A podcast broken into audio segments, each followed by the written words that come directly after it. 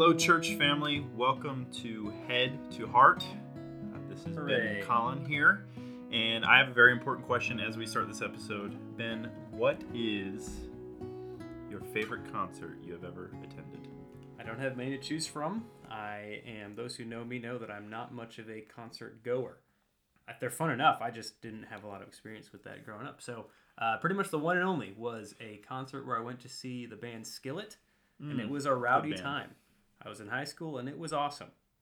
It was just, it was just a rowdy time, but it was fantastic. Mine is For Today. I saw them twice at the same exact place in Pittsburgh. For Today is a heavy metal Christian band, um, and my reasoning is because the concert was so interactive with pushing and shoving and jumping Yep, and all yep. of those things, and Yep. that's why I liked it. Uh, their music was okay. I didn't really care for it too much, but the interactive experience of the concert was why That I that was it. what I liked about the Skillet one too. I had never experienced just yeah this craziness of pushing and shoving around. You know, I don't know what that says about us, but I, I enjoyed that. Ben and I, you Yeah. know, heavy metal guys. Give us a so- good, give me just a good shoving match mid concert. Otherwise, am I even at a concert? right, right. All right. So we are here today to talk about the supernatural nature of God's word. Ben, why don't you start us with uh, some scripture there? Yeah, yeah. Coming from obviously a lot of areas, but here's a great primary text: 2 Timothy three sixteen.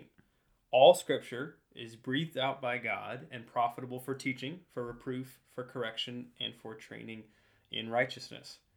So, based on this text and others, when we are coming to God's Word, the Bible, there are several realities that really build upon each other if we're speaking theologically. So, what are some of those? Yeah. So first, we're going to recognize that God is the primary author of Scripture. So we double back to that verse that Ben just read. Uh, knowing full well that there's a dual authorship. Obviously, God uses humans Yeah, Um, to pen the Scripture, but God is the primary author. Um, and when it comes to the message of Scripture, it's revealing the Son of God, Jesus. And so we see that in John five thirty nine, where Jesus says, "It is the Scriptures; they testify about me." Um, he says that himself. And then um, in 1 Corinthians 2.13, we get uh, kind of unique insight into how the scriptures are discerned, and it's by God the Spirit. God the Holy Spirit is the one discerning spiritual things, and without him, you can't. Um, so as God's living and active word, by the Spirit, Scripture moves supernaturally upon our hearts and upon our lives. Exactly. Right. So, um, if we are summarizing this, when it comes to the Bible's authorship, there's even some Trinity, some bonus theology when it comes to the Trinity here. Um, the Bible's authorship is divine, God the Father. Its message is divine, God the Son. And as Christians, our ability to comprehend it rightfully needs the divine, needs the Spirit. So all the way through, it's it's we need God uh, across the board. Um, you're going to see the word implication for us a lot in these podcasts because so many of these realities build on each other. So, an implication of interpreting scripture because of these truths uh, by the Spirit of God is that it should and it will supernaturally produce a change in our life if it is divinely inspired and it's the message is divine itself and the Spirit's helping us to divinely see the right things. So, the doctrine that God wrote the Bible referred to as the doctrine of inspiration, if you want to get fancy.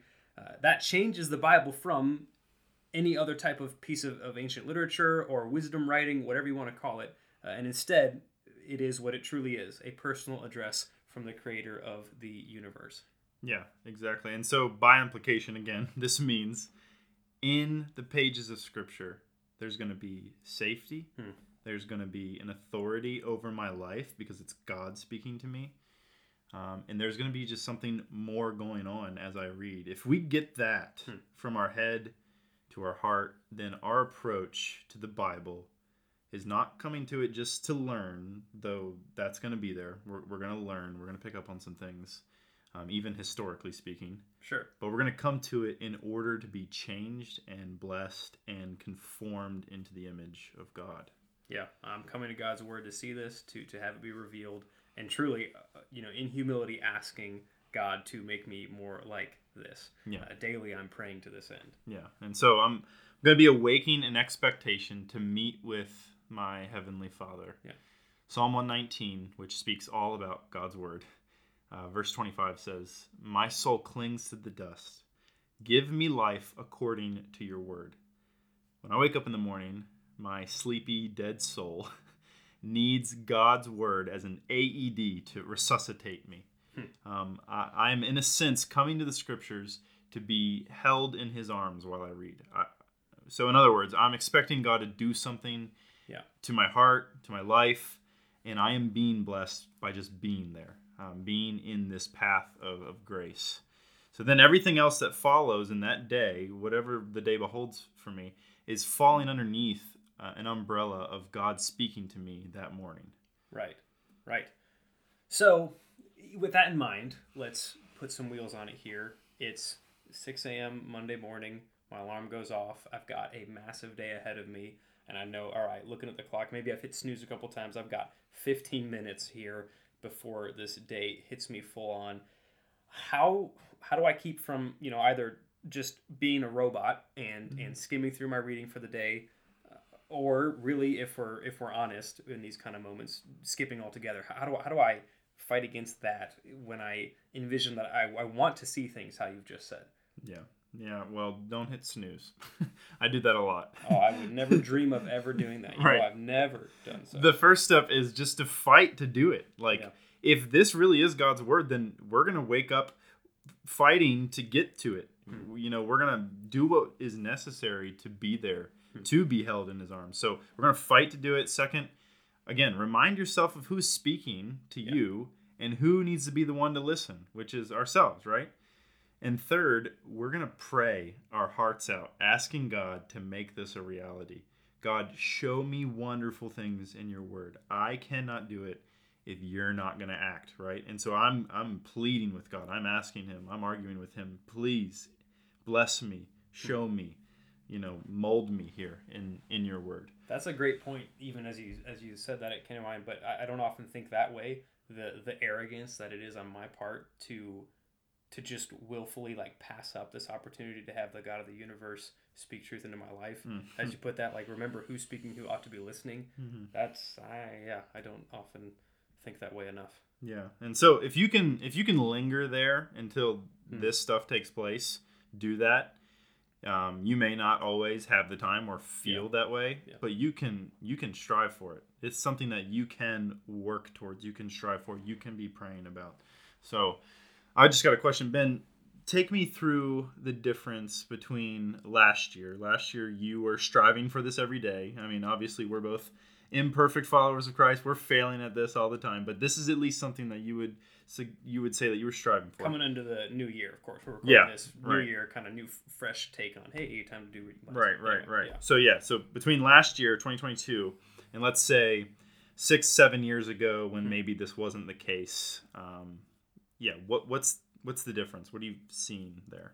Yeah, and that's a good question. It's kind of strange to think about. Um, trying to think about this a little bit ahead of time, right? This is as I think of the nature of daily reading, immersing in the Word of God as part of really the bigger picture of my relationship with Christ.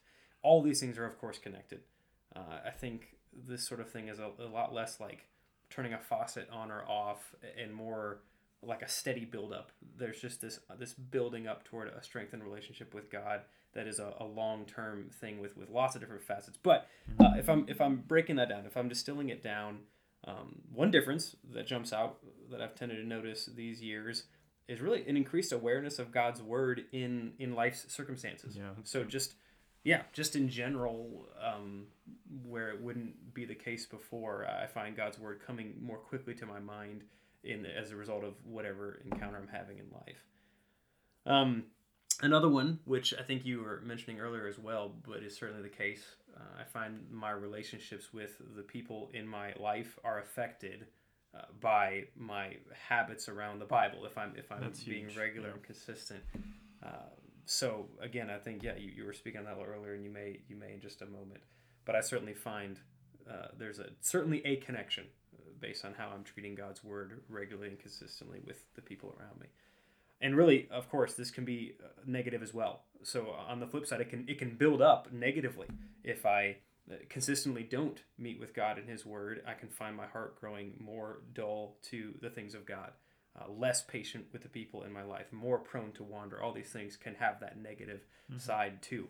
Um, so it often ties back. Is what I'm saying to me, not prioritizing God's word. That's if I'm trying to you know find what what's at the root here. Most of the time, it's it's leading to inconsistency in God's word. Uh, anything to add to that? Yeah, anything come to mind? Yeah, I think just the second thing you said, where this is going to affect relationships. I'm I'm Yeah. going to be dealing with my kids, my wife, my friends, my family, my coworkers. Every all of those interactions are going to be different because of the one interaction I had earlier that morning, where I met with the God of the universe, and, and so that's going to change. I think, yeah, every every relationship, every interaction is going to be changed. Every reaction is going to be changed by the way I interacted with God that morning. So, um, yeah, I think that's great. So, just to conclude here, um, let's take the doctrine and uh, play it through for application. Yeah. God loves us. He's given us a means of communing with Him through His Word. That's our Bible, right? That we that we love and we center our church on, uh, center our lives on. So one big implication is that the Bible has authority and power to change how I live. And since this is true, we come to our Bibles, we come to God's Word, eager to meet with Him and submit to the Spirit's instruction for us. Yeah. And so that's how that trickles from our head all the way to our heart, and it plays out in all of our life. Um, Yeah, hopefully this is an encouragement uh, to you, church family. That's the intent behind a lot of this podcast is that we can just be uh, a source of reminder. So often these are things that we know, but may this continue to change us day to day. yeah, let me uh, let me pray, Ben, as we Please. end here uh, for our church family and for one another. God, Father, you are great. Uh, we love you. We thank you for your word that you've given to us, where you have revealed to us your Son, plan for salvation, and by your Spirit, you enable us to comprehend it. I just pray for every member listening, every member of Baker Heights, um, that you would do this supernatural work in their lives, change their hearts because of interaction with you, meeting with you in your word. God, give us an eagerness, a desire, a want to be with you every morning and every chance that we get, um, as often as we can, to be with you in your word, to be changed, um, and to tell others of how they can be changed as well. We thank you, Lord. It's in your Son's name that we pray. Amen. Amen.